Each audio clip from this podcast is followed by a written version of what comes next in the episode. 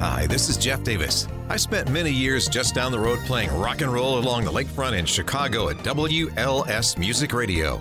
This year's a banner year for radio centennials. That's why I'm happy to wish my brothers and sisters in radio a heartfelt 100th anniversary at 1440 WROK in Rockford, Illinois. Sometimes people just need a really good reason to get back together and enjoy each other. This is one of those occasions. Getting behind the microphone again and sharing those seldom told tales is a special feeling these folks didn't want to pass up. The studio is filled with decades of photos, bumper stickers, buttons, albums, t shirts, jackets, original signs, and well deserved industry awards. Here's to WROK's 100 years of broadcasting in Northern Illinois and Southern Wisconsin. And now, more radio stories between old friends on another episode of The Storyteller Studio. You're not supposed to eat in the control room. Did you know that? Oh man. We never pay attention to those When, rules. when do we? Yeah. Since when? Yeah. Yeah, since when? Since never. yeah, I, I, I admit I ate uh, pizza during the Saturday night cruise a couple times. How do you get sound effects without eating chili? How does That's that- right. How does that work? You know, and you, Got that. and you take I then, just got that. then you take the guest mic and you put it down below, and there that's you right, go. And then uh, the I poor just got that. and then the poor guest that comes in next has to smell your body. Yeah. It's time to say welcome back to Bill Shannon. We are at the second sit down in the Storyteller Studio. Here we are, July 25th, and I think we ended up doing that back in March. March 25th, to be precise. On number yeah, one, Yeah. yeah. So you know, it just just goes to show, folks, that if you pay them enough money, they'll let you back in the door. yeah. See, that's how that works. The, that money we have yet to see, by the Yeah, way, but right. that's okay. Oh, oh yeah. Yeah. There's that. No, no, but but I'll tell you what you did is you brought gifts. Oh my. Oh, yes. When somebody from radio hands you a CD and all it says is jingles and air checks. We get excited. Yes, and we have no idea what we're going to listen to and that's that's the thrill. That's the cool part. Well, when you when you crack that open, you will be amazed at a couple of things. Number one, the quality, and number two, the fact that I found this stuff. oh yeah. Yeah, where is it cassette or reel to reel or both? Uh, some cassette, some reel. Okay. We talked about it before we, we went on here, but uh, some of the Programmer's Digests actually came from the original vinyl that I found Oh that I have. Really? And And I cleaned them. And I cleaned I, everything. Everything that you have, I cleaned up with it, with the exception of the air check of the cruise, because the quality on that was surprisingly really good after 37 years ago. So you know we're going to be putting some of those on after this. yeah, Oh well, no! squeeze them in there somewhere. Oh boy! Um, there was um, there was a, a vinyl playing in the studio today when Bill walked in the door, Mm-hmm. and it was American Top 40 with Casey Kasem. You're in countdown. Yeah, 1983, and I did not realize. Of course, you know y- it's been years and years and years. I did not realize it was the top 100 year-end countdown. So Right, that's even nicer. Thanks for your letter. Here's another song you're sick of. You did that very well. Oh, thank you. So, Bill, this second time around, wherever you want to start, I have no idea where we left off in the bowl of spaghetti, and there's been maybe 20, maybe 15 or 20 people in between. Oh, really? When we sat down. So, before. so your your your brain is just uh, scrambled, Oh, basically. absolutely. Yeah. We we had Fred Spear in lately. We had Ken DeCoster and wow! Bob Pressman. I saw the pictures with Ken and Bob on Facebook, and I bet you that was a wonderful uh, Yeah, get and together. they've been friends for years. Oh, yeah, But it was fun to see Ken's face when, you know, you get down a rabbit hole of some sort with a conversation and Bob starts telling a story and Ken thought he knew Bob. And he goes, I don't know about this. And it had something to do with Muhammad Ali in Las Vegas. And he goes, really. He goes, I had no clue. And so it's it's a nice payoff for everybody, you know, that's sitting around the table. I It's bumped sort the of- mic. Let it let's let it reverberate out a little bit. So That's a good spot to start. Have you ever had mic issues when you were at the station? Well, you had mic issues because you dated so many Yeah, mics. right. I did. Actually, I did once on the afternoon show. For some reason, the main mic uh, it just stopped working. It was kind of intermittent, so all I did was swing around uh, guest one and uh, use that one for a while till uh, Jack Lambiot came in and uh, figured out that it was just a, uh connection that had you know gone awry. So, but yeah, Need a new cable or something. uh, just a, you know just a crimped cable or something, but uh, he had it fixed in no time and it sounded fine again. So I went back to the other mic. So I never had mic issues in the studio, but I had mic issues on Mm-hmm. location all the time. oh, because- with, with that Marty, with the with yes. the Yeah, with the because- portable Marty. Well, because they get roughed up. I mean, you're just dragging these things everywhere. Oh yeah, yeah. And, you know, something's bound to happen. well, that little portable Marty that we had got a lot of use. and it was sort of neat to be able to take that little bitty, almost like a first aid It kit. was like carrying a lunch lunchbox. yes, it was. Yeah. And whip antenna and And, and we were Oh, just that's true. I forgot the little whip We- antenna. yeah, we Yeah. were just thrilled that we had the flexibility and we didn't have to be anchored to the van or the studio or anything. Yeah, you had to be within reasonable range of the van, mind you. But uh, you know, we, we talked last time about the uh, about the grand opening of Magic Waters. Oh, yeah. in which we did a remote there at the top of the flumes. We uh, handed the mic over and almost dropped it down the flume. Oops. Yeah, but uh, you know, a crisis averted. happy to say. The the one time where I uh, you you instantly sweat when you think, "Oh, boy, if I drop that, holy crap. Yeah, it- it's yeah. going to it's going to really screw up the entire day. It's going to be a bad day." Yeah, there goes my career. Yeah, and right then down, you get- right down the flume, Yeah, and- washed away. and then you got to go tell somebody about it. We did a wedding in a hot air balloon. And as we were getting in and going up, you know, you've got your stuff, you're trying to pay attention. Sure. And just for that one split second, I go, oh God, I almost dropped it. Oh. And and luckily, I did drop it, but of course the cable caught it, but it was inside the It stayed in the basket. Yeah, yeah. Yeah. watch that first step. It's a dandy. So anyway, where do you want to start? You've got such Um, a wild career. Well, thank you. Uh, I think. Well, I'll just highlight some of the things that we missed last time around. Uh, did we talk about uh, Flo and Eddie, the Turtles? Does not ring a bell. I don't think The so. Turtles. They came to the Coronado in '84. Oh, it was in Happy it was the Together. hap- it was the first. Oh, I'm thinking little hard shelled turtles. Yeah. Oh, No, no, no, no, no, not not teenage mutant ninjas. the singing type. I know. Not, not the teenage mutant ninja. T- Oh, I'm thinking real. I little- Ah, oughta bang zoom. I just- Hey, we had tarantulas in the engineering room. We could have had turtles. Well, we could have had anything. Uh, Well, who, who, that's true. who knows what critters crawled through that building? True. so what about Flo and Eddie? Well, they came to the studio, and uh, I interviewed them on the air, and then we went back in the production room, and we cut some IDs. Oh. And I know I have that reel somewhere. Oh, Where is the question?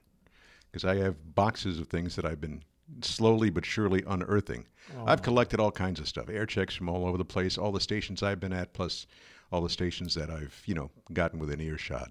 and you've got the availability to digitize them, Yes, obviously. yes. And there's your magic right there. Yeah, I, yeah. I have. I actually have two little dubbing suites that I uh, set up. Oh, he has a dubbing A suite. dubbing suite, yes. I have I have a recorder in a box, and Yeah, he yeah. has a dubbing Yeah, yeah, suite. yeah, yes, indubitably. It's- You, just, you see, you put the cassette in the machine and you hit the play button. Did you do radio in England by No, any chance? no, okay. no, All right. Because it sort of sounds like it. it just does.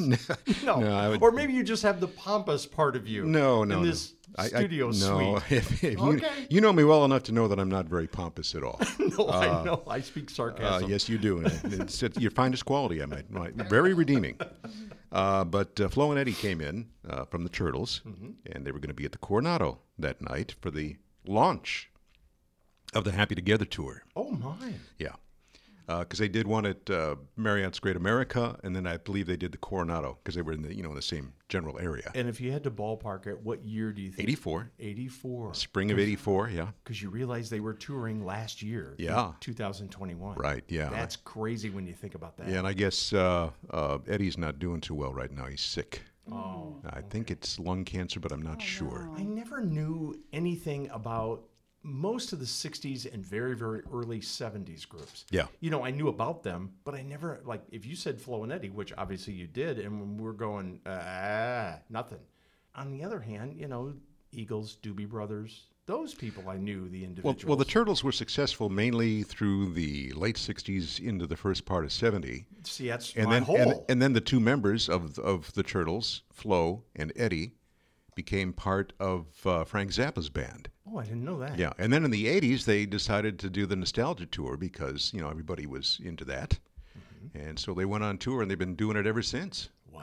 Uh, I saw them with my then fiance out at uh, Marriott's Great America. They had uh, Gary Puckett. Trying to remember who else they had. It's been so long. You know, WROK, because of the 11 o'clock sock hop and the Saturday night cruise, Right. they sponsored some shows that came to Yeah, the I- Coronado that would have maybe six bands, like Lou Christie. Sure. I'm telling you, it- the, the crowd went absolutely apeshit. I uh, I worked with Lou on a couple of uh, events, not not here, but mind you, but elsewhere. Wow. Uh, had him in Des Moines a couple times. He performed at the uh, uh, state fair, so we had him in studio, had him on air. Nice. Uh, Davy Jones of the Monkees Oh, uh, stopped by one time. Yeah, yeah. Yeah, little Davy, real nice guy, sweetheart of a guy. Little Davy. sweetheart, sweetheart of a guy. Johnny Tillotson was part of that, and as part of the state fair, Okay. Chuck Berry was on the bill. Oh my. I was backstage, and I got to see Chuck do the duck walk across the stage. No kidding. What a thrill! You know what a nice little 360, you know, and Liz and I have talked about this, I don't know how many times.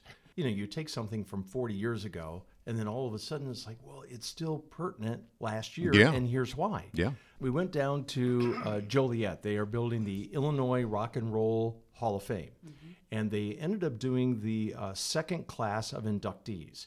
Lisa Fielding, who is I saw the pictures. who's an alumni Yep, of WROK. yep, yep. She was the presenter. In fact, she was in charge of gathering all the presenters. So she pulled in people from WXRT and WLSFM Right, and yeah. V103. Oh, and- people that were that were there and helped a lot of the artists, yeah. uh, you know, uh, obtain success. Absolutely. Her duty was to induct Chuck Berry, and his son came and accepted the How award. cool is that? And boy, did he have the stories. Very personable guy, and his sister was standing right there, never said a word. I'm not telling. You tell. So either she she knew, hey, he's the talker of the Oh family. boy, okay, here we go. I'm, Yeah. I'm not going to chime in on this. He's got it covered for the 12 of us. Yeah, but, but boy, he told some really I cool. bet he did. Yeah, I bet and, he did. And of course, Bob Surratt is the MC, Sure. and Bob Surratt is standing over off stage because I'm taking pictures of stuff. He's standing off off stage, uh, outside the lights, and he's just nodding the whole time because it took him right back to Sure. his WLS days. Probably before then, to Yeah. BBM FM. Yes, exactly. To- Sure. To, see that kind of reaction out of those people. Oh, yeah. And let's see, Chuck would have been, gosh, probably in his late 60s, early 70s by then. Oh, my. You never would have known. No. Just right across the stage. Wow. Is there somebody that you interviewed either in the studio or on location somewhere, and five minutes into the interview, you go, I cannot believe this person is giving me access. I cannot believe they are talking to me because I'm either a snotty nosed 19 year old kid or I just asked them if they could sit down 10 minutes ago and Yeah. Uh, they said yes. Is there somebody that stands There's a, out? there's a couple of them. Um, Ann Wilson of Hart would be one. She was very, very personable. What do you remember from her interview? she was just just really sweet and nice and just grateful for her career and the music and was just very appreciative of, of even having the conversation she just I, I did not sense any ego at all you know genuine we both know Mike Lamb. oh sure who in 1977 78 was Shotgun Mark Rivers on WROK. Yep. And we still do business with him with our podcast and websites and Sky 7 radio and stuff like that. So he was talking to me about a, about a year ago. It was something about, you know, grabbing these cassettes and reel to reels and making them digital. And he says, Boy, I would love to dig up my interview. It was his first celebrity interview with Ann and Nancy Wilson yep at Montgomery Ward's on Mulford and State. He says it is such a vivid memory, not only because they were my first celebrities, but again, just like you said, they were so welcoming and so nice. yeah really and just i would say kind just really kind uh, another guy that i had the chance to talk to although i didn't do the interview uh, was the late howard hessman Oh my. yeah uh, dr johnny fever he uh, How did you run into him? Well, I was on the phone. KRP in Cincinnati, it'd be like 1981, I'm thinking, about the time that did. Um, we did an interview on ZUU. Jack Randall, not related to the one that used to work here, but up in Milwaukee, uh, got the interview, and I was the engineer of it. I was there when we cut the IDs. He cut IDs for all the jocks. I still have mine. Do you oh, yeah. That is fantastic. And Howard was just, you know, very down to earth, too. Just, just cool guy. wow. Mm-hmm. You know? Did he ever do anything after WKRP? Did he ever do Yeah, any it more? was a show called Head of the Class. Yeah, it was on. It was on. Uh, it was on ABC, I remember and the he, title. and he and he was the teacher. And then, of course, KRP came back for a second run, and he had some you know, occasional appearances. He was not part of the regular cast, but he, he you know, came by the station a couple times. Wow. Yeah, and he actually was a disc jockey back in the 60s. Were, the, were any of the other ones, or was it just him? Uh, just him, I believe. okay. Uh, KSFO in San Francisco before he got into acting, Wow. which was an album rock station back in the day. wow. Yeah, Speaking of San Francisco, yes. I know we bounce in 40 different directions. Yes, we do. Uh, bring it back in, Tim. Come with me. Come on, come on. Bring it back. Bring it back. You know, when you go into YouTube Mm-hmm. and whatever you happen to pull up, they'll go, "Wow, well, you know, if you're interested in that, you're going to be interested Oh, in this." sure, sure, okay, so yeah. they take you down a rabbit hole, which in this case was so cool because it was KFRC and it was Don Rose. Do you remember him? Sure. Yeah. Dr. Don. Yeah. You just keep flowing with all these people that went through KFRC in San Francisco. Obviously, I didn't listen to KFRC because I'm in Illinois Right. most of my life. Yeah, I couldn't quite pull it in. No, not quite. To hear those people and the energy and Mm-hmm. the dedication and the following is oh god, it was so good to hear. Boy, you, you, you're gonna you're gonna love me. oh, because of the air checks you put on the Oh. CD. I- well, no, Dr. Don's not part of this this Oh. bunch. okay. But obviously, it'll have to be part of the next batch. I have some Dr. Don air checks. I have I have some KFRC composites. Oh. Uh, I have a cruise in 1967 that he did for WQXI in Atlanta, where he worked. He was at KFRC and then K101 most recently, and he died what five, ten years ago, I Yeah. think it was. Do you have anybody like uh, Charlie Tuna on KHJ Mm-hmm. or The real Don Steele, sure. yeah, and, oh, yeah? And do you remember? Um, oh boy, he wore the uh, Smokey the Bear hat, Shotgun Tom Kelly. Shotgun Tom Kelly, KCBQ. Well, he was also on K Earth. Yeah, that's where that's where he most recently was. Now he's doing stuff on uh, Sirius XM. He's still. Oh my. Mm-hmm. Yeah. Wow. Yeah, Does he- he still go by shotgun? Yes, he does, and he still he really? yes, he sure does, and he wears and he wears the hat. oh wow. I've got some KFRC stuff and K, oh, no, KCBQ stuff where he's just screaming away. Okay. The, the first one I saw of him, and I, I'm almost sure it was on K Earth. You know, first of all, you got this Smokey the Bear Boy Scout, yeah, you yeah. know, state trooper hat on, and his headphones are upside down because you obviously can't put them on top of the hat. And he started in with I don't know what the intro, what the song of the intro was, but he started in and he started going, Yeah, yeah, shotgun Tom. Yeah, that's what he. Oh my gosh. Oh, yeah. serious. He's Yeah. a nutball. He oh, really you is. should have heard him when he did that at uh, KCBQ. Uh, Let's see if I remember his history somewhat. Uh, he started at a station in California. I can't remember the call letters, but I know he ended up at KRIZ in Phoenix. Oh my. and then he went to oh was the other Drake station in, in San Diego. Not KFMB. No, that was that, that was the F the F it was B one hundred later. That was FM. No, anyway, he no it was a KGO. I think it was KGO. Don't know. Well, anyway, it did three call letters San Francisco uh, in in in San Diego. Then he went to KCBQ, and then he went to B one hundred, and then. Uh, I forget the rest of it, but he ended up at K Earth eventually, doing uh, doing afternoons, replacing the real Don Steele after he passed in '98. Didn't know that. Wow. Yeah.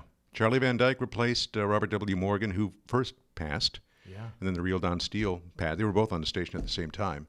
So they brought in Shotgun to cover afternoons for, for Steele, Okay. and uh, Charlie Van Dyke for a while uh, hand, handled uh, mornings on, uh, on K, K Earth. Excuse me. I remember going down to I am Flemboy. Yeah, we don't have our, our cough mic. Well- so let's all cough at the same time. oh, sure. Yeah. Really, I don't have any. Really, I don't have anything. Uh, Does this sweat bother you? Yeah, exactly. you know what McDuff told me one time. I'm afraid to ask. I will never ever forget this line because you don't have really too many chances to use What it. the I'm radioactive want to shake line? No. No. He said, "For being so big and fat, you really don't sweat and smell that bad." Who said that? McDuff said McDuff. that. oh my. That sounds like something that would come oh from my Doug. gosh. Is that not a He, al- classic? he always had a Oh my had a God. he had a punchline for everything. I remember going out to Los Angeles for a trade show, and you know, you get off the plane, you get your rental car, and Sure. whatever you go off to the s- place to set up your booth. I flip on the radio, and you know, whatever they've got on, they've got on. Ninety nine percent. I go into a rental car, and it's a Mexican station. In all defense, those are the guys that are cleaning out the cars and moving the cars Well, around. Oh, sure, yeah, Okay. yeah. You find that at the car wash, yeah. Yeah, not this time. I flipped on the radio and it was Gary Owens. Oh, wow. okay. And I thought that was so stinking Yeah, weird yeah. Oh, because I always heard recordings of him. Well, he he was a very successful disc jockey out in Los Angeles for years. Oh yeah. So and you know you're used to seeing him on laughing. So I flip around, I flip around, I go, oh geez, I've got a great big can of buckets here. Let's go, let's go. And Rick Dees was another time when I was in Los Oh, Angeles. Mm-hmm. sure. Yeah, not the exact He was same doing time. doing Kiss at that point. Mm-hmm. Yes. Yeah, yeah, Yeah. Because he did uh, KHJ before Kiss. Yeah. And Rick Dees is now doing commercials, but uh, he introduced himself. Guess guess you won't be buying it, huh? No, no. It was some kind of a nationwide thing, and he, you know, I don't know. It's maybe selling insurance or something Yeah, like that. yeah. Like uh, Jimmy, what's his Jimmy? Oh, Dynamite. please I know. and Stop. Joe Namath. Please and- make it stop. I know all those guys. so let's not put the Sorry, radio sorry, guys. sorry. Uh, JJ is is not Dynamite anymore. It's Is it Walker? J, uh, Jimmy Walker. Jimmy Walker. Yeah, okay. yeah. All right. Sounds good. All right. So back to radio and back to WROK. Well, well, do you, well, since you parked me in Los Angeles, I'm going to have to mention some names of, of people. Got to do some name dropping there, yeah, you know? yeah. Well, you know, I used to work with John Driscoll at uh, ZUU in Milwaukee. I do not know that name. Well, not John. What a guy, Driscoll from CFL. He did nights at CFL in the mid '70s. Where were you? You, you were within the signal. Come no, on. Oh, Oh. no, no. I was at WLS. No. That's where I Well, was. CFL were the bad boys going up against LS. Actually, I loved them both. Both were really good. That CFL LS battle in the uh, 70s, oh yeah. one would top the other. It just kept getting better and better, you know? And the big robbery was when they pursued uh, Larry Lujak. You know, when he swapped camps, that was the big thing. Well, yeah. Uh, when CFL got Lou Jack, I can tell you the story behind that because it's in Larry's book. Apparently, the GM at LS was not the uh, most, most cordial. And so negotiation time came around, and uh, they were like, I don't know, $5,000 apart. He wouldn't put down. John Rook, who was the former WLSPD and now newly hired consultant at CFL, brought Larry across the street. Brought one other with him, Chris Eric Stevens. Yeah, for five thousand dollars more, uh, CFL got him. LS lost him. Yeah. So uh, bye bye Super Jock. All right. So here's a story that, again, 360, because you're talking early 70s, mid 70s. Uh, Larry got like that? Larry's first shift at CFL was July fifth of seventy two. Okay, so early 70s. So Chris Eric Stevens Mm-hmm. is going to be coming back into Chicago on the 14th of August. I know about this. Yes, You do. Yes, And it's the uh, Museum of Broadcast in Communications. Des Plaines, is it? Yeah, I think it's a display. It's uh, like at a college auditorium or something like that. Yeah. And they're bringing back all these top jocks from the 70s, whether they're going to do a keynote or a great big video and audio presentation. I have no idea. Yeah. You know, of course, it's for all of us boomers, and it's scheduled on a Sunday afternoon at 3. so you. I know, I know. But Chris Eric Stevens is coming back. Uh, Tommy Edwards is coming back. Little Tommy. Yeah. Uh, Wendy Snyder is going to MC the event. Wow. Yeah. And also, they're bringing back uh, Is I hear Landecker's going to be there? Landecker and also Steve King. And they're bringing somebody, I can't remember her name. I, I didn't recognize the name from a long time ago. I think she's from WLW, I think. But these are not just Chicago people because obviously the I, museum. I, I thought I saw uh, cousin Brucey from WABC in New York's going to be there. He's going to be there because d- the Museum of Broadcast Oh, sure, Communication yeah, is it's, nationwide. It's a nationwide thing. So- So I think they just announced their uh, inductees today, didn't they? I don't know that. Recently, they did uh, some some you know th- this class Oh. national. I thought I saw something on Facebook today. I could be wrong about that. I, I'll look it up. Oh, But uh, Ah, Okay. but uh, Broadway Bill Lee, Bill Lee, who used to work at WLOL in Minneapolis when I was up there. oh my, Yeah, he's in the class. he's working. He works at CBS FM now, but he's being inducted into the uh, radio National Radio Hall of Fame. I think it is. very nice. Yeah. You know when we were talking about pulling up cassettes and reel to reels and stuff like that, I also uh, when I first went to the museum before they moved, I was able to get in the gift shop maybe a pack of I don't know twenty five like sport cards.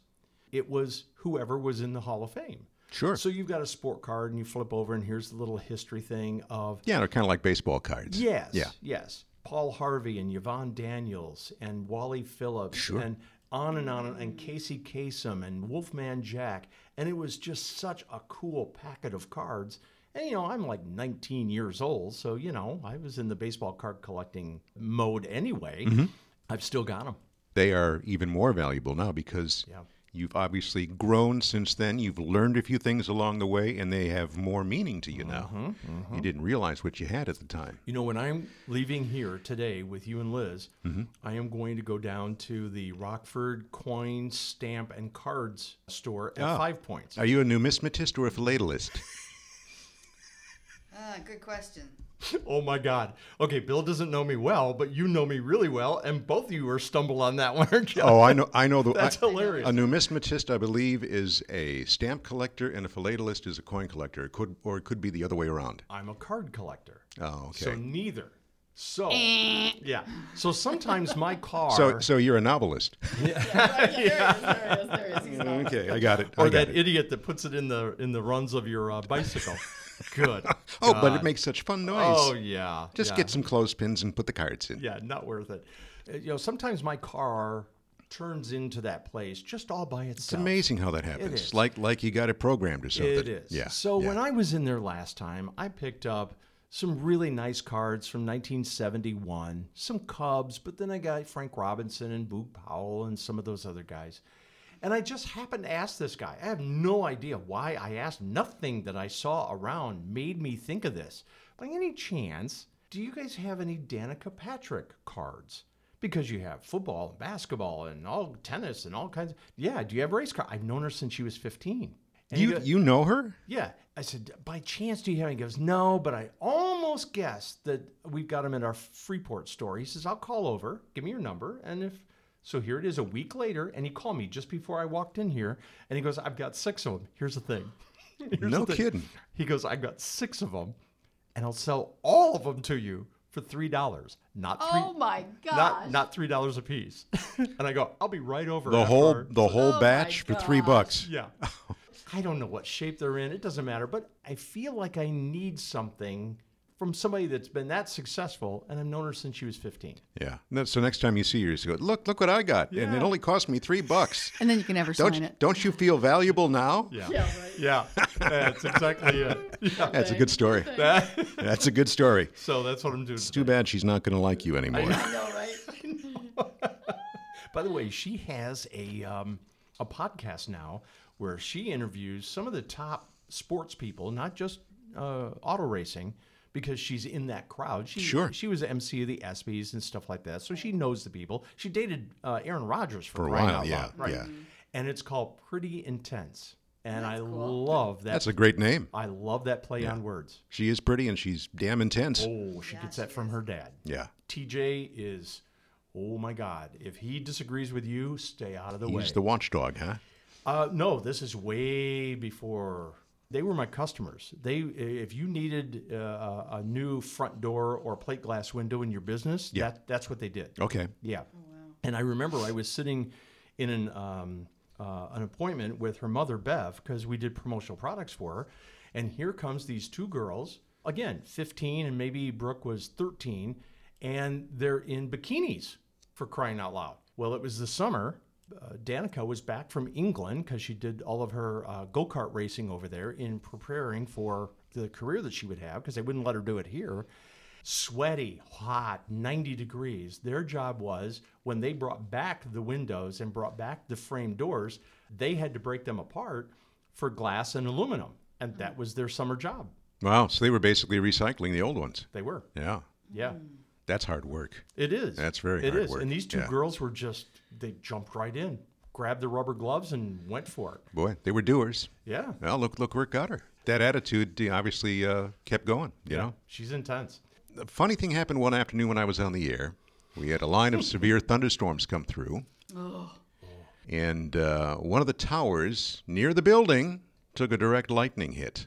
So I'm on the air, and all of a sudden, every cart machine on the board, because I had everything loaded up to go, is playing at one time. So I'm trying to get all the pot stuff. Well, it's not that one. Let's try that one. Well, maybe that one. No, I don't know. Well, Oh my God. yeah, it, wa- I mean, and I had my headphones on, and I, you could hear the you could hear the crackle, and then kaboom! Oh no! And then all the, and then and fortunately, I think everything was okay.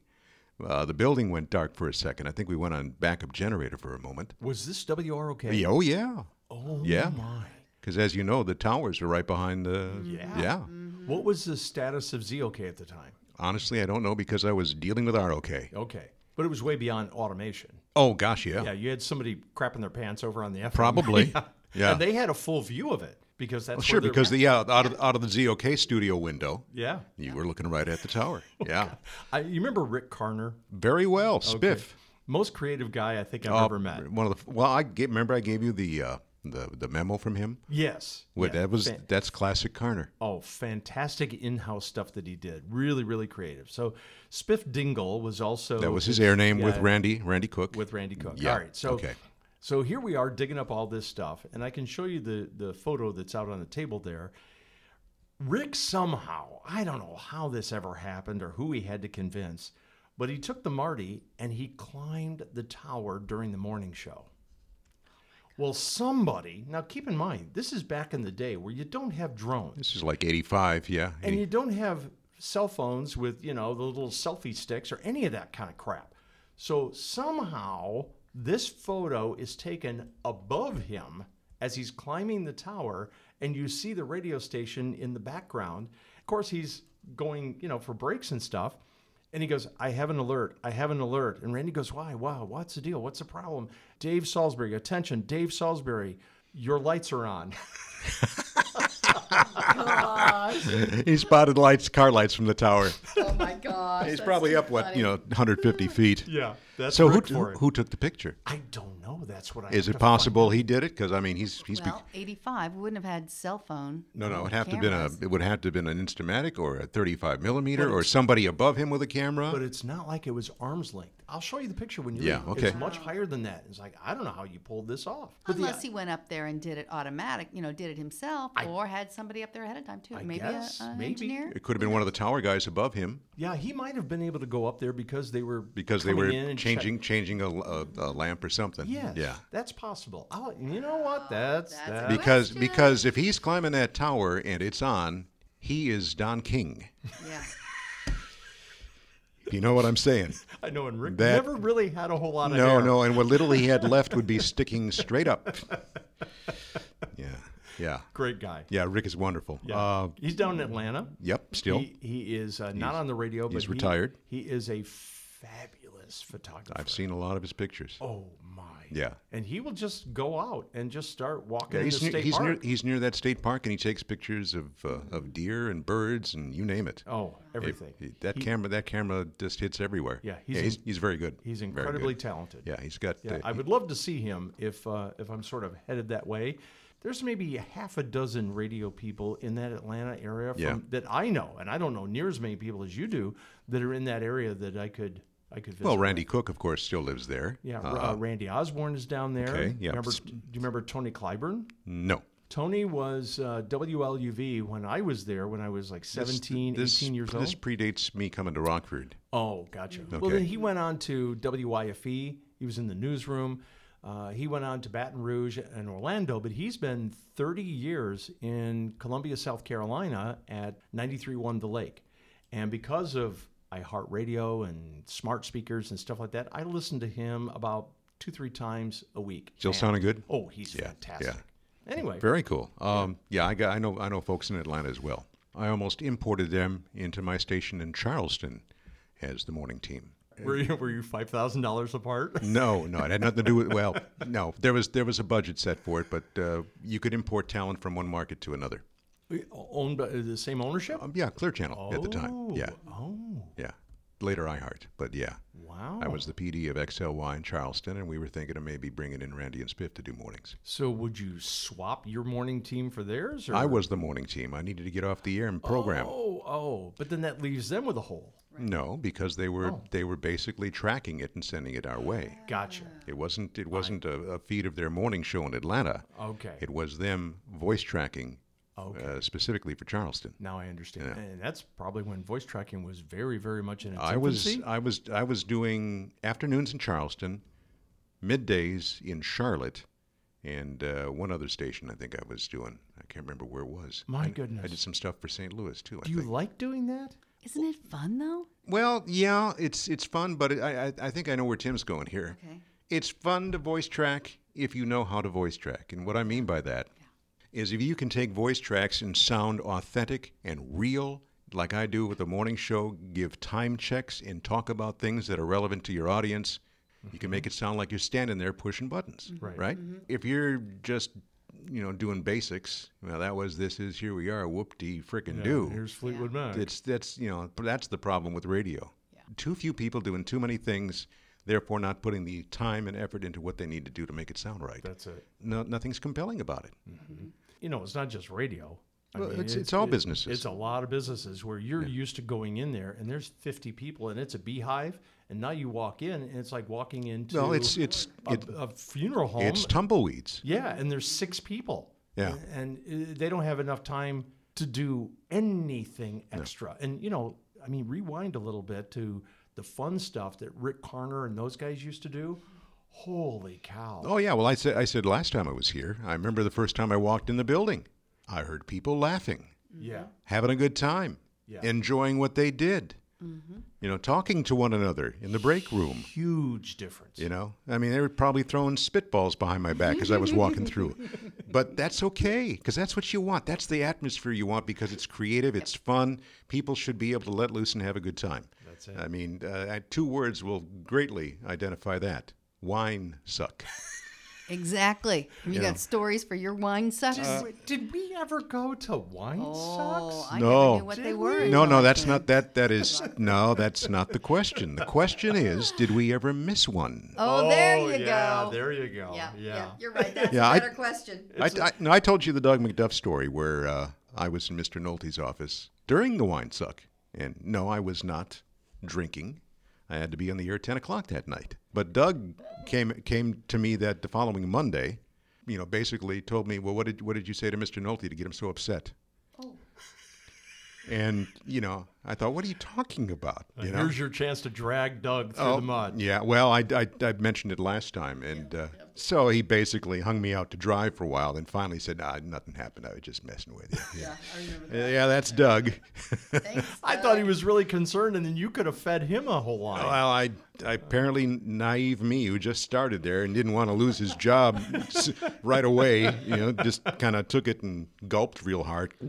I guess my time here is going to be short. Nobody wants to lose a job to the guy that doesn't smell that bad and doesn't But sweat we didn't. that much. But we did. But, well, we didn't know it at the time. What he did to me stunk. Oh yeah. No, I was. Oh, fi- yeah. It was fine. He was Oh, just. yeah. He was just. He was just. You know. He was doing mind mess. You know. Yeah. I, I had a uh, air check that I found on a cassette that was actually broke, and I had to sort of pull it in and pull it apart, Yeah. and you know that very very fine, and of course it's what 1981 or something like that, very fine uh, tape, and I patched it all back together.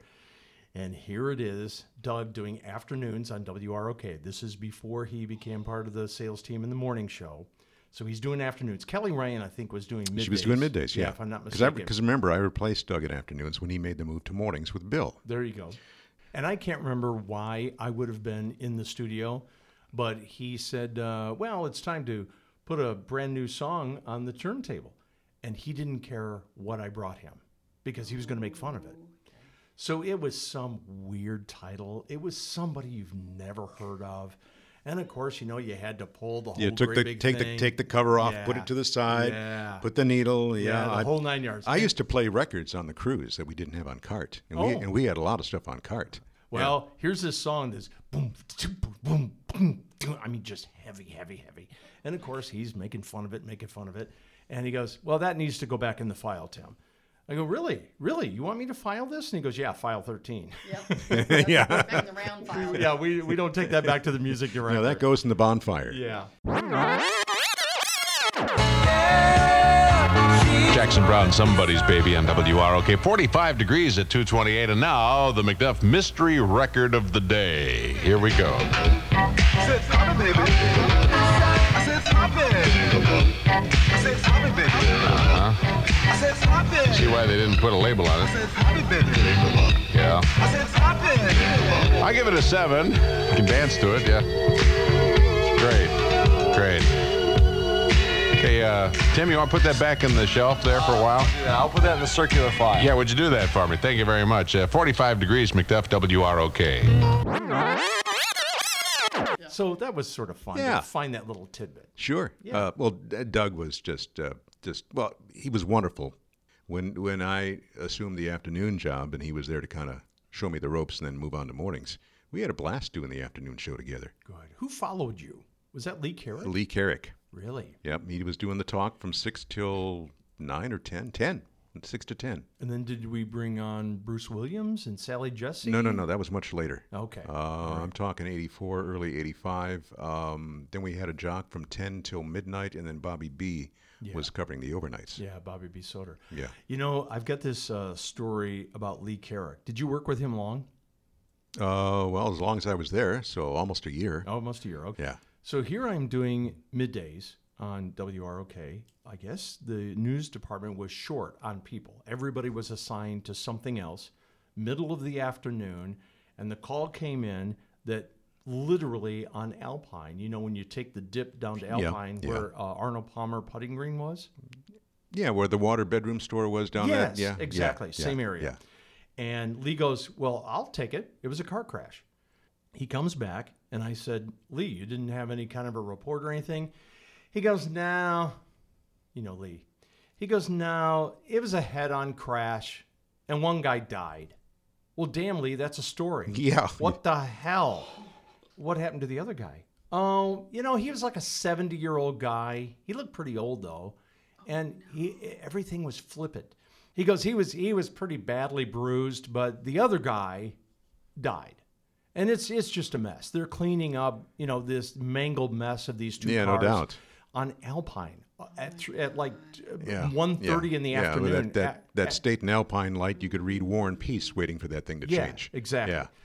So of course, no story, no nothing. He didn't do anything. He goes, eh, I'm just going out there. I'm doing the news department a favor. You know, eh, eh, eh, eh. nothing, nothing, nothing. So of course, Pressman gets back. Fred Spear gets back. Yeah, I would think Fred would have something to say about that. They're hearing all this stuff, and they're going, Lee, what the hell? Are you kidding me? This is a story. You know who that person turned out to be that did not get killed but had bruises over 90% of his body? Mm. My 90 year old grandfather. No Oh. kidding. Wow. I had no clue. None. D- is it possible that Lee shielded that from you to protect Just you? thinking that. Hell no. Oh, okay. No. Lee was the thinking most that. direct person. What do you think, huh? Yeah. Oh, okay, okay. Eh, Call me now. Call me now, huh? yeah. All right. 'cause Lee I was the most direct person. Yeah, I know. He was he was in your face all the time. So anyway, that's my Lee story. That's- I wish it was more cheery. Well- but no. It should have been reported because that was a major story. E- Even if the, at the very least, he went out there. He mentions what he saw. Names of the victims were, are being held until we can notify relatives. If you if Exactly. you're out on Alpine, head in that direction. Avoid the area. There are detours set up, et cetera, et cetera, et cetera.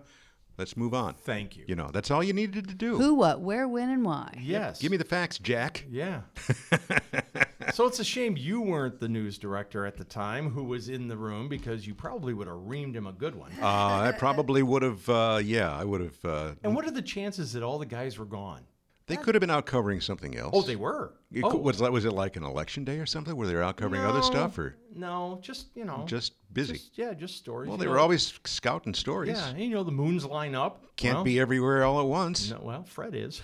Well, except for Fred, the water bug of fire reports. Zoom, zoom, zoom, zoom, zoom. Look, there goes Fred. Wait a minute. What was that white? That was Fred. That was a little white streak that just went by. he was he was amazing. God love Fred. yeah, he's great. Okay, favorite listener call, and I've had I had a lot of them. Uh, obviously, the calls during the during the cruise were good. The requests, those were always fun. When I got the calls, they always had a memory tied to them. I want to request this song because that's what we danced to at right. prom. Or I want to dedicate this to my wife, who I met Yes. while this song was Yes. current, playing on the radio. Yeah, great Um, stories. Yeah, uh, I told you about the Kipadada, which is on that disc, by the way. Wet Dream.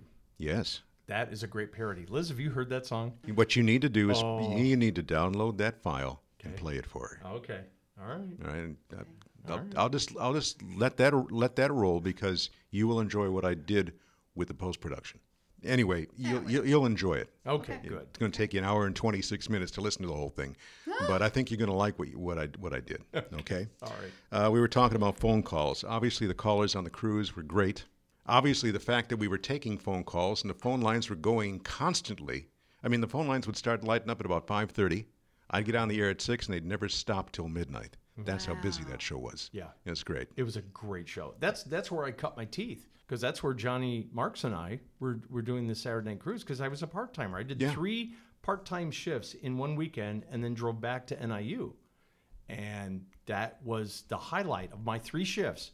The Saturday Night Cruise was the most fun. Yeah, I mean, I- obviously, I love doing afternoons, which was you know high profile personality, a lot of interviews, Mm-hmm. some music, a lot of phone calls, a lot of stuff, you know, a lot of show prep as we talked about last time. But the, the cruise was just a chance to let the hair down, let loose, and have fun. Yes. You know, and I did that for six hours, and that was a that was a grind because two minute records, Wait a minute, you were doing all six hours? yeah, Oh, six till midnight Oh my. by myself. I- Oh, no producer. my.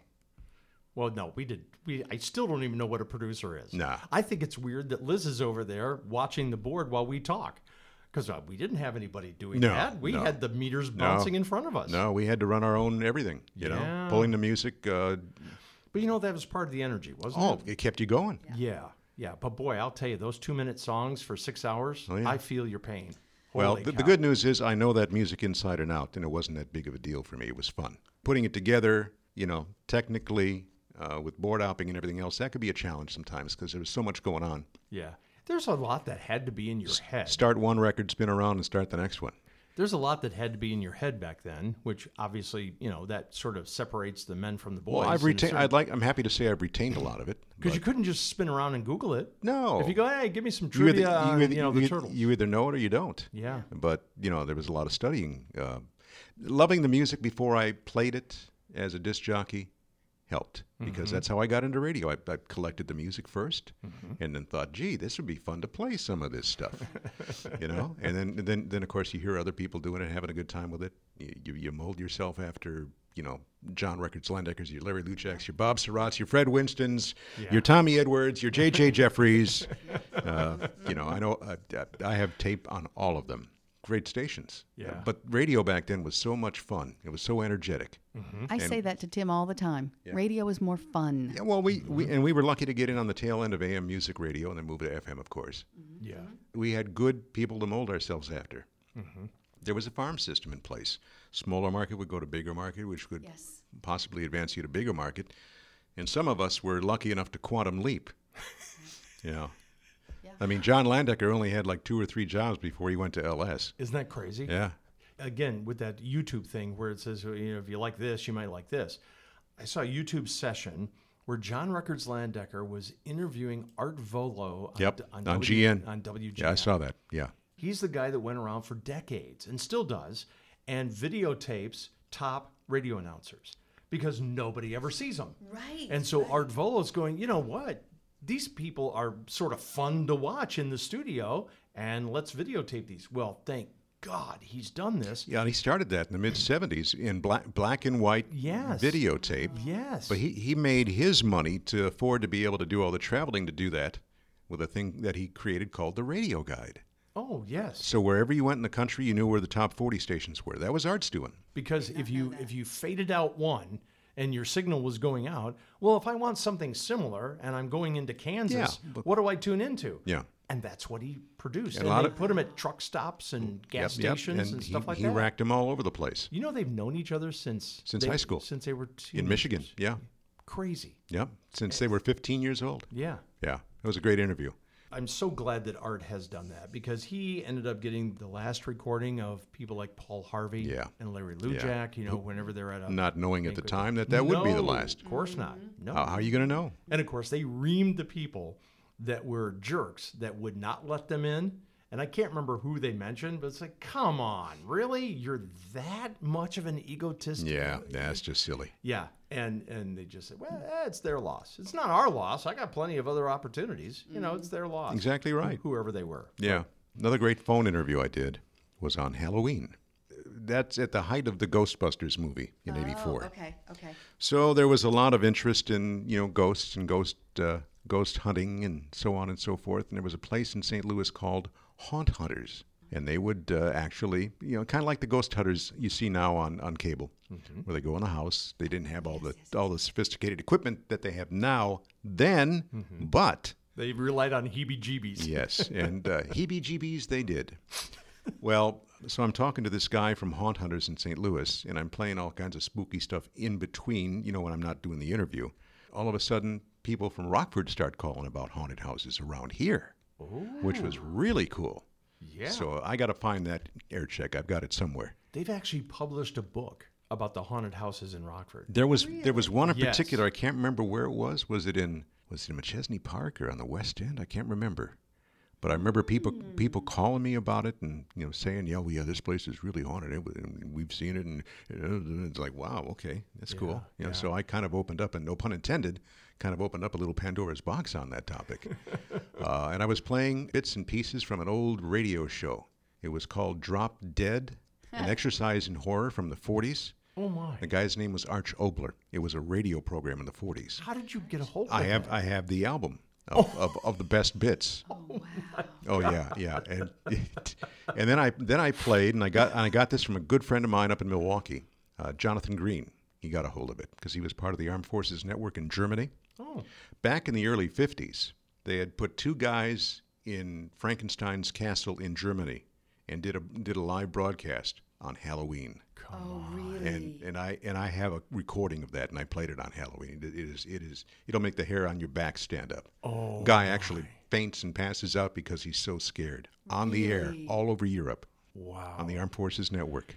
I can't remember who the program director was, and I can't remember if I've mentioned this to somebody during some of our sessions, but it was the weirdest idea that on Halloween night, this program director said, I want you, meaning me, and Bill Phillips. So there's the extremes right there. Yeah, To do a show from nine until midnight on Halloween night in this particular house that we know is haunted, and it's down Mm. by, um, you know, where Prairie uh, Brewery Company is. roughly. Yeah, yeah. Okay, It's so down it's- down not far from the river. yeah, right, so it's it's two blocks from there basically. right. Okay. And it's you know it's a old Victorian double story house. And I was like, okay, okay, all right.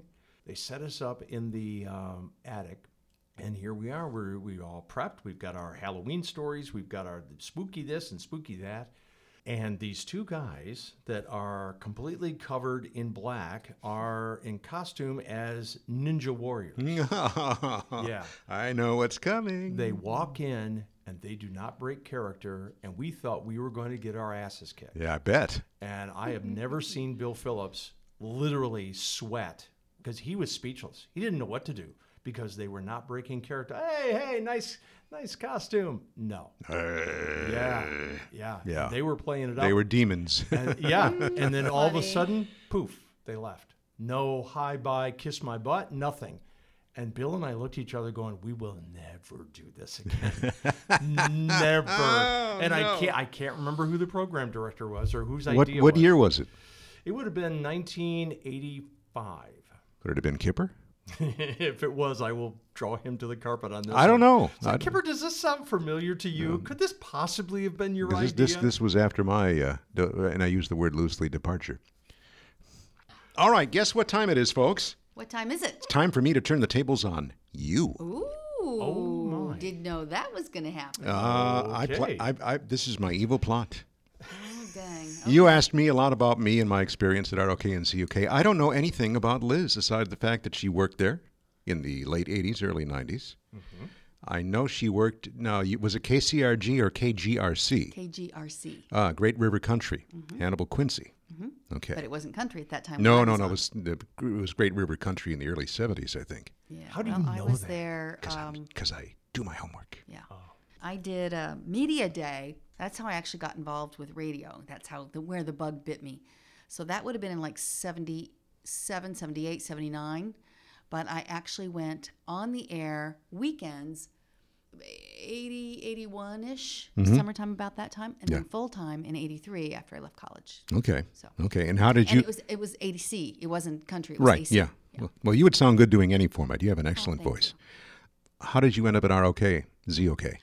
I went from well, okay, so good question.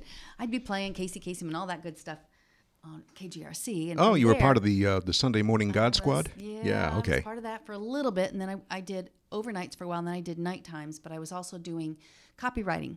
Well, then friends of mine who started a station in Quincy, WQCY. Mm-hmm. So I was one of the the original people there, original staff. So I was seven to midnight on WQCY and decided I, I wanted to move up a little bit and I wanted to be the best female jock in one of the top three markets. Yeah. So it was either New York, LA, or Chicago. And I really didn't feel like being in New York or LA. Chicago was going to be it. Right. But I just kind of moved from place to place. Uh, so I went, sent out lots and lots of air checks. Obviously, got lots of no's too. I was just green. Mm-hmm. Oh, we've I was all been green. there. We've all been there. But ended up in Memphis, Tennessee, doing overnights at a rock station. Now, mind you, I knew nothing about who the people are in the bands, like you're talking about who was in the Turtles. Sure. I knew of the bands, but not who was in them. I got a crash course on that. So uh, that station ended up being bought, uh, and then it turned into, uh, I think it was an, a CHR, actually. I think it was a CHR, and Rumble and Thrower. Rick Rumble and Scott Thrower. Are you Rumble familiar with- and Thrower. That was the morning team. Those are great. was In gonna- Memphis, was this WMC? No, no, no. No. This is um I don't I'll have to think back. I can't remember right off the top of my head. but anyway, they were the morning show and there was just two of us that were kept on. Everybody else got pink slips. Myself and Mike somebody or other who was also continuity, but he did weekends. So I actually was doing traffic and weekends and thought, okay, I love this. This is wonderful, but it's not getting me to where I wanted to be, which is Right. Chicago. yeah, it's not So- mm. enough. So at that point in time, I was putting feelers out and whatnot, and Greg Strassell actually hired me for WZOK for middays because Kathy Hart left. And the funny thing is, Kathy Hart was working for a program director who was in Buffalo, and he said to Kathy, "Is there anybody that you can think of? Because I need somebody here." And Kathy said, "Well, you might try Liz. She's been there for a while." At ZOK. Sure. And sure enough, that's where I ended up working with him and was up in WBU or WKSE E, and then BUF in Buffalo. Very good. Yeah. And then back here. So you got hired by Fast Eddie, Yeah. who earlier had worked down in Evansville. Oh, wow. He worked for the Noltees down in Evansville. Usually, when people say Fast Eddie, it's, it's That was his air name. I know, but Yeah. it's like a it's like a street drug deal. No, no, in, no, no, no, In no. radio, if Yeah. you know a Fast Eddie, that's a good thing. Yeah. Yeah, oh, yeah. So Fast Eddie and John Ivy and I both arrived at the same time. So Is we were John both still there. in L.A. Yes. at Kiss? I'm not quite sure where he is. I know. I, I remember him being at Kiss at some at some point. And, Yeah. and Strasella is in Boston area. Uh, no, he's in Oh, no. Minneapolis. He's Minneapolis, he's Group PD for Hubbard. Oh, really? Oh, yeah. Okay. Really? He's doing very well. Yeah. That's that was the last I knew of him was in the New England area. okay. So you were on the air at ZOK, I was a ZOK girl. I was not an ROK. booked to booked to Buffalo, but you ended up back here. I ended up back here In, because in this- what capacity? Uh, well, first I went to sales at the country station, and then I ended up going back on the air to W WRWC. I don't. It's changed names and It's B one hundred three now. it's B one. Oh yeah. Okay. Yeah. Yeah.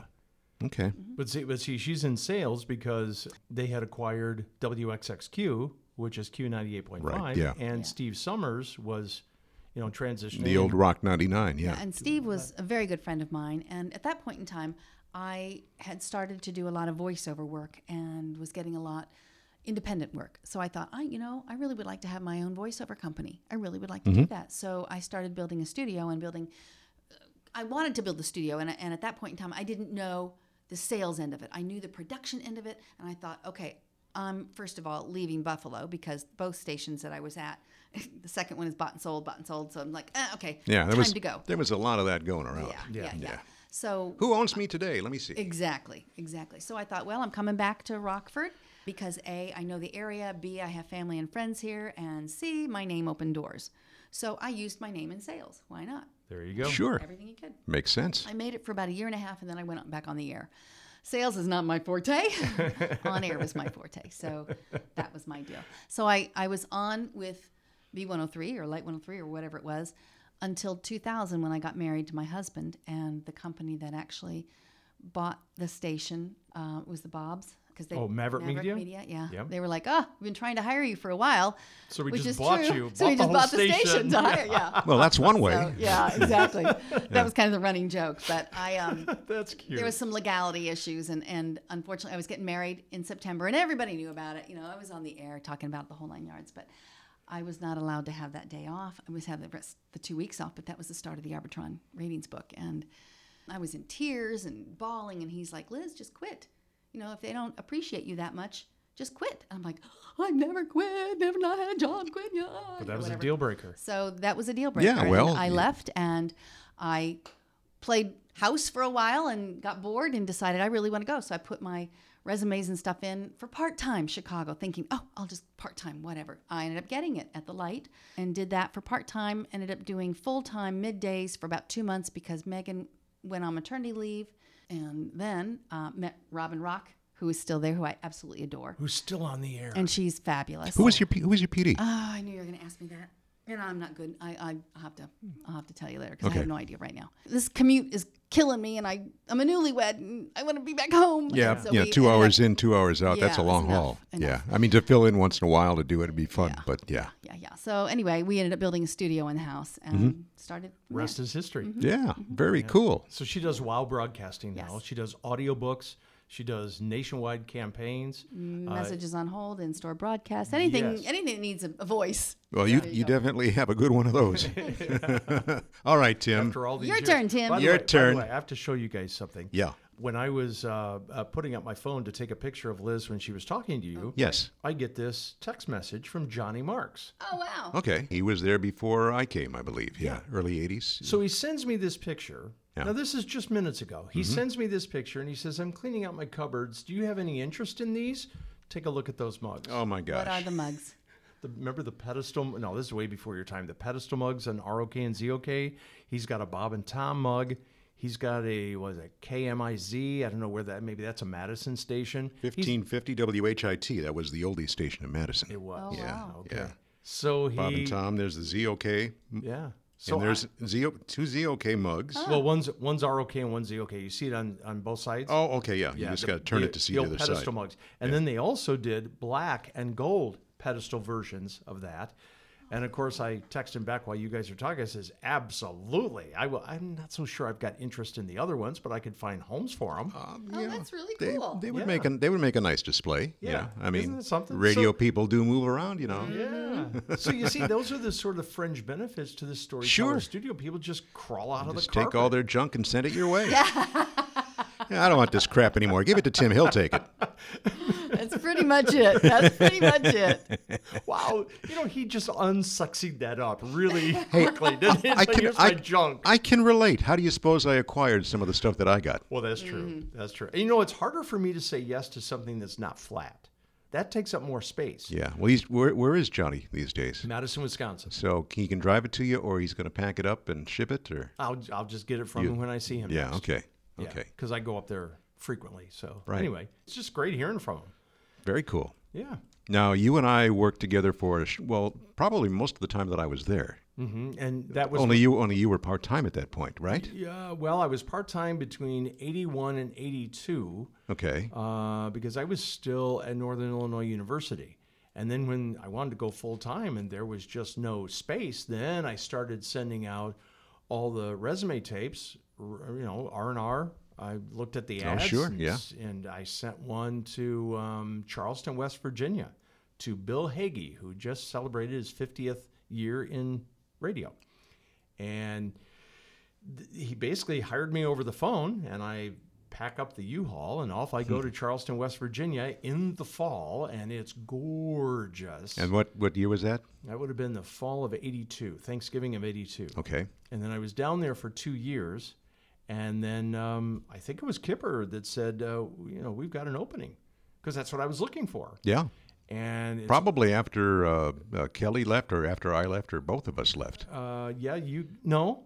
Because I, boy, I, I don't left, know. I left in early '85, and then Ke- we then we got Kelly a couple months after that. So Yeah. this would have been maybe Well, I- May, June of '85. Yeah, so no, you guys were there. So I, I came Okay. back I came back in the in the fall of eighty four and did overnights because somebody I think That's Tom- right. Tom Gray had let Bobby B go. Right. Yeah, I remember that. Yeah. And uh, so he told me at the And time that's when Bobby went up to Beloit, I think, Yes. or Janesville. Yes. And Kipper told me, he says, This will not be long. Trust me, this will not be long. I go, Okay, all right, fine. So I did it maybe three months or something Mm-hmm. like that. And the midday shift opened up because of you guys leaving. Right. He said, uh, I need you to do middays one week, and then I'm going to have Jim Schaefer do middays the next week. Right. and that was the auditions. Jim was doing, I think, nine to midnight at the time, and I was doing overnights. And I won the audition. That's how I finished out my radio career on middays at WROK. Yeah, well- and got to do a lot of really, really cool stuff Real cool stuff. and so many really neat people. You can't replace that, and it's really hard to explain just how intense and how cool and how fast paced all that was Oh, yeah. to somebody that doesn't know anything about it. If they were a fringe person, like maybe sales or continuity or something like that, even if you're Pete Nuccio, you know, the maintenance guy, Yeah. he has an idea. Well, E he, see, he sees us He sees- working. E Yeah, he sees what's Yeah, going on. yeah. But for somebody that you know just has no idea, it's just nonstop. And yeah, it that's- is. and It's- that's the it's- way we love you- it. It was intense, but it- Yeah. you know, like like we were talking about earlier uh, when I did the cruise. Sometimes I'd go in there on a s- late on- you know, on a Saturday at six o'clock. I- I'd be busy be busy during the day and get there and I'd be tired. Of course, The minute I cracked that mic, I got that energy back and just you know I was on adrenaline and kept going. didn't we say that, Liz, when we Mm-hmm. went We back did. when we went back to WLUV? And I had not been on that radio station since I was 17 years old. Oh yeah, but I mean, y- y- there's there's there's a feel about it. there is doing a live show, feeding off the audience, them feeding back to you, getting into the music. That's it. Having a good time. It just pumps you up and you just get back into where you should be. Yeah. Mm-hmm. And you have a ball with it. And after two or three hours, you just go and lay down in the corner. Yeah. Tim did. I think I went off and did like 17 different things because I still had energy. Yeah. well, like I said, I was uh, uh, during, during the during the cruise, especially. I was actually, uh, you know, the library was right behind, uh, you know, where the jock sat. It was off to your left of the big door. Yeah. and I would be grabbing certain things that I knew weren't on cart that I wanted to play, and I would be spinning them off of vinyl. Did you bootleg some songs in? Did you do that? yeah, Yeah, good. out of my collection Good, because we did it too. with with with permission. oh, now see, we never got permission. I asked- We didn't have a PD to report to. No. Oh, well, Tom said you can play whatever you want. And I said okay. I s- All He right. said just keep it clean. I said okay, no problem. You know? Which back then it probably wasn't hard no, to find not at songs all. that were not not at all. No, you so were- a lot you a were lot of good the to a go. lot of the stuff that I I added uh, aside from all the jingles that I brought in, you know, came out of my collection and I carted them up and and, and left them in there for whomever you know was there after I was there. Wow, did you really? Sure, I must have added about hundred songs. Wow. Plus, there were there were plenty of them on that wall. Those black carts. Yeah. I think I still have some of those black carts in a box back home, but don't have a clue what's on them. Yeah. Yeah. I, I've only got blue ones, so I don't know if Oh, it the was a uh, different the- manufacturer. well, no, uh, I was the the black ones were for AM only. The blue ones were for AM and or FM. Those were stereo carts. Mm-hmm. Oh. Capital Audio Pack. We're talking. Oh, gotcha. I didn't know that differentiation. Yeah. Well, I just grabbed as, it right as one who did a a lot of production and carted a lot of the music for the stations uh, and the jingles and everything else, yeah, I, I knew them inside out. You know what? Really weird about him saying taking calls and doing this and jingles and blah blah. blah. and I Nobody mean- does that anymore. Well, and you're yeah, and you're you're like a uh, you're like an octopus. You're a you clearinghouse. sort of feel that way. You ever heard of Octopus Car Wash? Yeah. This is, this is Octopus Radio Sweat. it's sort of. I ended up having to call a radio station over the weekend, and I called the office no, Are, you, are you talking now or then? now, Now. and I called the main number, and no answer. Oh, gee. Mm-hmm. Rang and rang and rang. Now I, I expect something to pick up. Anything? Nothing. Nothing. Nothing. So Hey, Mm. I uh, said. So I said. I just called to let you know your building's on fire. Yeah. This is Fred Spear. Uh, so then I figured, okay, I'll wait after nine o'clock. I'm giving them a little bit of lenience. I'll call after nine o'clock on Monday morning. Guy picked it up and he says, This is the studio line. Let me give you the office number. And I go, Okay. So he gave me the office number. Okay, fine. I dial the office number and it rang and rang. And I go, God, here we go again. And finally, a voicemail picks up and it said, Hi, this is Jasmine. Leave a message Jasmine. what the hell? No identification, no nothing. And I'm going, well, I'm I'm looking for so and so. I hope maybe you could forward this voicemail on to her. If nothing else, call me back and let me know I've got a wrong person. And it's like, oh my God, I need flesh and blood to pick up a damn phone. yeah. Yeah. It's frustrating. Oh God. It, it was I didn't know what to do. It's Hi. like, come on. Hi, this is Jasmine. I'm a Libra. you dialed the wrong number, but thanks for calling. Funny. Please leave a message. I'll call you back. And then she gives you a request. Could you play Mariah Carey? Yeah, right. No, no, No. it goes the other way. No, I'm not going to play that stupid song from Mariah Carey. No, not any of No, them. I don't want any more Mariah Carey. I know she had 19 number one hits, but I don't care. Now we've got Bill angry. See what we've no, done. Bill's not angry. No, see he's what- not angry. He's just Just making fun of Mariah Carey. poor Mariah. Do you have anything else? He's got lots. I of got things. lots of things, I know. but but I, don't, I don't know what direction you want to go. well, I, I wanted to get a little background on you because obviously we did work together for a short while. yeah. That air check that I have of the cruise, there is a mention of you in that air check. That's why Oh. that's why I put it on there. It was not Tim. Get the hell out of the way. Not It- a- no. no, no, no, Really? no, no, no, no, no. Really? Nothing, nothing, uh, nothing evil. 1440 WROK at 625 of the Saturday Night Cruise. Bill Shannon until midnight. Oh, a balmy 8 degrees above zero. That means you gotta keep me warm. Lay a little love it on me. Robin McNamara at WROK. Don't you see that I'm all, all your love? Everybody do it to me now. 1440 WROK 628 with the UCP Talenttown going out this weekend. Tim Larson is going to be co-hosting the event, our very own. And hope to catch his mug on the tube real soon. I'd like to make a pledge and help somebody who needs your help.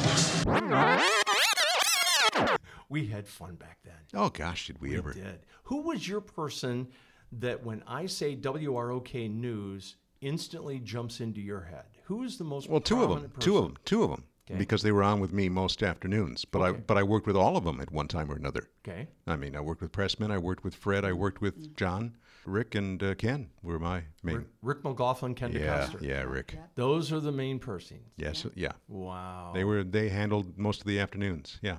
Such professionals. But on occasion, Fred would be there. Mm-hmm. On occasion, Bob Pressman would be there.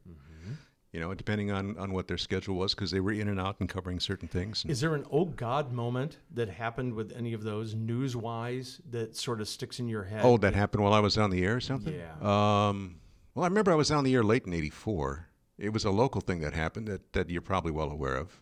Uh, the Rock River had, uh, had had ice jams. I was gonna say flood. Yeah, Mm-hmm. flood flood down near the, you know that that area of McChesney Park where it always floods, and uh, we were we were dealing with that. And after I got off the air, I remember myself and I think Chuck Doyle, I think Kipper was there. We all went down and helped sandbag. Did you really? Oh, Yeah, but it was it was a residential area where we were starting to back up into the front yards, Oh. that real low area. yeah. And I think that I think that's McChesney Park, isn't it? Isn't that part of McChesney Park? I loves Park. Loves Probably Park, yeah. Okay, talking thirty some years ago. Oh, I know. Oh, I know. Um, but I, I, re- I distinctly remember saying, "Hey, we need to go help these people. Let's let's go down there and sandbag for them." I said, "Yeah, let's go." So we did. nice. Yeah. I recently had uh, Bob Pressman come in. And of course, they're talking stories back and forth. And, you know, Liz and I were sort of in the peanut gallery. You know, it Uh, was Bob mainly- and Ken, you mean? Yeah, it was mainly, mainly Bob and Ken. Yeah. Bob and Ken. When, when we talked afterwards, there is a distinct image that literally it felt like it happened yesterday. And I told Liz this story because we were down at the New American Theater on Saturday night, which is now the Nordloff Center. I was interviewing J.R. Sullivan at the new studio, the sit down studio. And I don't know, we were probably halfway through our interview, you know, like quarter after 10, something like that. I see Bob Pressman in between the studios and he's sort of running back and forth, back and forth. And I go, ooh, that can't be good. Well, Something's up, yeah. yeah, something's up. Well, of course, that's at J.R. Sullivan's back. So J.R. didn't know. I mean, he's facing the transmitter. Sure. He didn't have any idea. Can't see. All of a sudden, Bob Pressman charges in the door, points at the extra microphone as much as to say, Give it to me, give it to me now. Put me on now. Yeah. And I said, J.R., I, I need to interrupt you. Bob Pressman has come in with a news story. And Bob said, because he had John Strandon over in the newsroom. Right. Bob said, The Space Shuttle Challenger has just blown up. We now join ABC News. And then John potted up ABC News. Even to tell you now, it sends chills up my back. I talked with J.R. Sullivan maybe about seven years ago, something. He appeared on CBS on some news story they were doing with theater. And I text him back and forth and I says, Do you remember? He goes, Oh, yes, I remember. I remember every part of that day because we are, were all set back on our heels. Yeah, we were. Uh, I was in Minneapolis at the time. That was January of '86. Mm. Mm-hmm. It would have been. January 26th, Are you asking me or no, telling no, me? I'm, I'm trying to remember. It was it was the last week of January. I remember that. Wouldn't have a clue. And we were sitting in the in the conference room having a meeting, watching the space shuttle Mm-hmm. go up in flames. And you you know you saw you saw it and your heart just sank. You Mm-hmm. know, I was on the air 9/11 down in Charleston. I was doing the morning show when it happened. you oh really? yeah, yeah. So tell me about that. Yeah. Wow, uh, that was pretty surreal. Eastern time, so the reference is, is the same as the time in New York, obviously, because I was in Charleston, South Carolina, on the air. Beautiful day, and clear as could be. It was a Tuesday. At about 10 minutes of 9, our midday girl, Kane Cameron, came in and said, uh, You may want to check the news. There's something going on. I think a, a small plane has hit uh, the World Trade Center. Okay, fine. Well, after that, all hell ensues. You know, first the, the first plane hits, then the second plane hits, and then the Pentagon gets hit, and then Shanksville gets hit. Did you have a full newsroom? We shared with our news partner, WSC, which was the AM side of news, and uh, we, we did our own coverage. Eventually, we ended up joining, uh, I think it was ABC. We took audio from the, our local TV partner, Channel 5, Gotcha. which was a CBS affiliate. So we took their audio, and they were all over it, you know, doing the wall to wall coverage. So, yeah, that was, that was something. And then uh, the next morning, the 12th, we did a simulcast on all the stations, all five of them, Whoa. from the news talker, and I anchored that. Come on, Bill. Yeah, we were on five stations at one time. Did you have some of their other staff? Oh yeah, helping yeah. you? We no, we had, Okay. we had a, we had a full. We had the morning team from the country station. We had the morning team from. Well, we didn't have the morning team from Q104 because they were Bob and Tom, but uh, our morning show, uh, the news team from WSC, which was a good three four people. One of the jocks from Q104 was there with us, and uh, the uh, morning morning host on the country station. That had to have been comforting that you're not in this bucket of crap by yourself. Oh no, no, it, it was you know it wasn't a problem because we, we I, had, I had done stuff like that prior to during the floods of '93 in Des Moines, for example. Oh. Uh, I was on a number of stations, you know, doing reports and stuff. Over your career, have you or somebody you know, uh, th- there was some kind of a story of some sort that was just in your backyard and you would do a feed to the network? Have you ever been part of any of that? Uh, str- as as a stringer, you mean? yeah. Uh, not me personally, no. okay. Uh, when I worked at OKY and MIL, I remember one time um, I you know, I had just gotten there. We had a big snowstorm and we didn't have a traffic reporter. I hopped in the car with uh, with with one of the interns, and he drove, and I had the Marty unit with me, and I was I was doing you know I was doing call-ins on on traffic around the Milwaukee freeway system. You know, I, I knew all the intersections and everything, so I was doing traffic reports. That's just crazy because back in the day, you just you grab the equipment Yeah. over the car and off you go. If you're around and, and and they're short a few people, they need some help, you go do it. That's hilarious. Election days. Oh yeah. Yeah. You know? Well, because there's so many places and you can't be everywhere. all or you're in time. the studio anchoring while the you know news people are out there covering their their candidates you know Wow. so yeah I've, I've done a little bit of everything and i've done you know like like liz was talking about she's she's done a number of different formats Mm-hmm. i've i've done top 40 i've done ac light rock hard rock soft rock medium rock uh you Mm-hmm. No, know cou- no country. Classic rock. I, I programmed country Oh, you did, but you didn't. You, you weren't on the air. Yes. country. Oh, you were. yeah in des moines Okay. Yeah. Oh, okay. Yeah, All right. yeah. So you've pretty much done Haw- everything. Hawkeye Country, I, I, I programmed country and did afternoons. That was the PD, yeah. So What yeah. would be your What would be your favorite? my favorite uh, genre to Yeah. uh, to be on. Uh, probably top forty, but not you know top forty slash oldies. Maybe a classic hits would be it. You know, pretty much what I'm doing now Yeah. because I I'm- I'm because I just- love the music from that era and i grew up with it. Yeah, I'm just a CHR '70s guy. I'll take it any time. Yeah. You, know, Doobie Brothers and James Taylor and Elton John. and- Uh, You got all kinds of genres in there. You got the disco area. You got the s- the soft rock of the early '70s with James Taylor and Carole King, and you know, you got Al Stewart in the late '70s with Time Passages. You got the rock. You got the Doobies. You got Yeah. Boston. You got Fleetwood Mac. You got Hall and Oates. You're, you're naming mine, but I and I al- I believe it or not, I also like the rock, the classic rock. So I'll go back to Ozzy Osbourne. I'll Oh, go back. seriously? I like some of that stuff after after working in Apparently, she's still on the crazy train. no Oh, Crazy Jane, yeah, Aerosmith, yeah. I just I really Sweet like emotion, my goodness. Look at you. Def Leppard. Are you Oh, I was- serious? yeah, Oh, I was- that is bang your head. Oh, I was the lioness of rock. Oh, Gluba, Gleba, Glaba, Gluba. Yeah. Oh. I have that. I have that somewhere where the guys from Def Leppard called me the Lioness of Rock. Well. I've got to find it somewhere. That is hilarious. I never knew that side of you. I did find an air check of me on ZOK. Oh. What? Yeah. What are you doing ZOK for? Filling in. I know, but why? Like you, Tim. Like you did. I know, but mine was Rolling Stones night. Everybody had well, to be no, gone. no, no. Uh, uh, Riley O'Neill did a shift on Sunday nights when he was part time. Oh. And he, his air name was Bobby Cook. Oh, really? Oh, And he had to he had to bow out one night, and I got the call. Hey, can you come help out? Sure. I will. You know.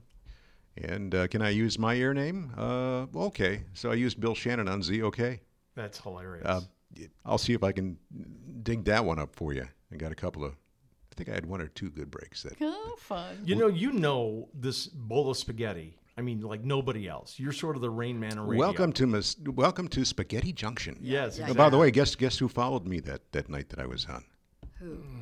Uh, some a person that's uh, working at a station that kind of looks like this beer can. Lisa Dent? Lisa Dent was she was on after me. Yeah, No that, way. Ah. That particular night, yeah, and she was late. she was she was a few minutes late, but I just had fun. I said, "Hey, didn't I?" I said, "This is Lisa Dent." I thought I'd start by doing my impression of Bill Shannon. How do you like it so far? I got a pop quiz for you. Pop Not- quiz. Not that you would ever know this answer. All right, Ever. Mm. I'll try. You know, I still talk frequently with Chuck Doyle. So he ended up sending me an air check of when one of his program directors, somewhere that he knew, wa went up to Beloit. I think it was WGEZ, maybe. This guy was in a bind. Somebody was not showing up. And he calls down to Chuck and he goes, Come on, man, can you come up and help me? Can you do a show? He goes, I'm doing ZOK. He goes, Ah, come on, uh, change your name. That'll work. So he goes, all right, because he wanted to help the guy. And Chuck is over emphasizing the high radio voice Right, as Bill Baxter. Bill Baxter, everybody. Hey, He was. and he had the air check from it. oh no. Oh, it was hilarious. I said, come on. He goes, no, you can't make this so stuff so up. he was just playing her way over the top. He was, Yeah, big time. yeah. Because it didn't matter. He did, and well, and he sort of What are they? Go- yeah, what are they going to do? Fire him? well, and he wanted, he sort of Right, wanted to right. hide his identity to a certain degree. 'cause yeah. you're in, uh, yeah, if he sounds like Chuck Doyle, he's in trouble. yeah, adjacent markets. Yeah, yeah. Bill, thank you so much for coming in. My again. pleasure. This was uh, blast number two. So much more stories. Oh, gosh. Really, really good. You know, you, you tell one, and another one pops into your head. That's I'm already thinking of a few. Been jotting them down here. that's, Uh-oh. that's why what this have, happens. What have I done? yeah. Oh no! yeah. Nah, Thanks again for it, coming was, in. It was a pleasure. Yeah. it was a pleasure. Liz, you are you are a joy. Oh, you well, are. thank you very much. Thanks for joining us for another episode of the Storytellers Studio in celebration of WROK Radio's 100th year in broadcasting.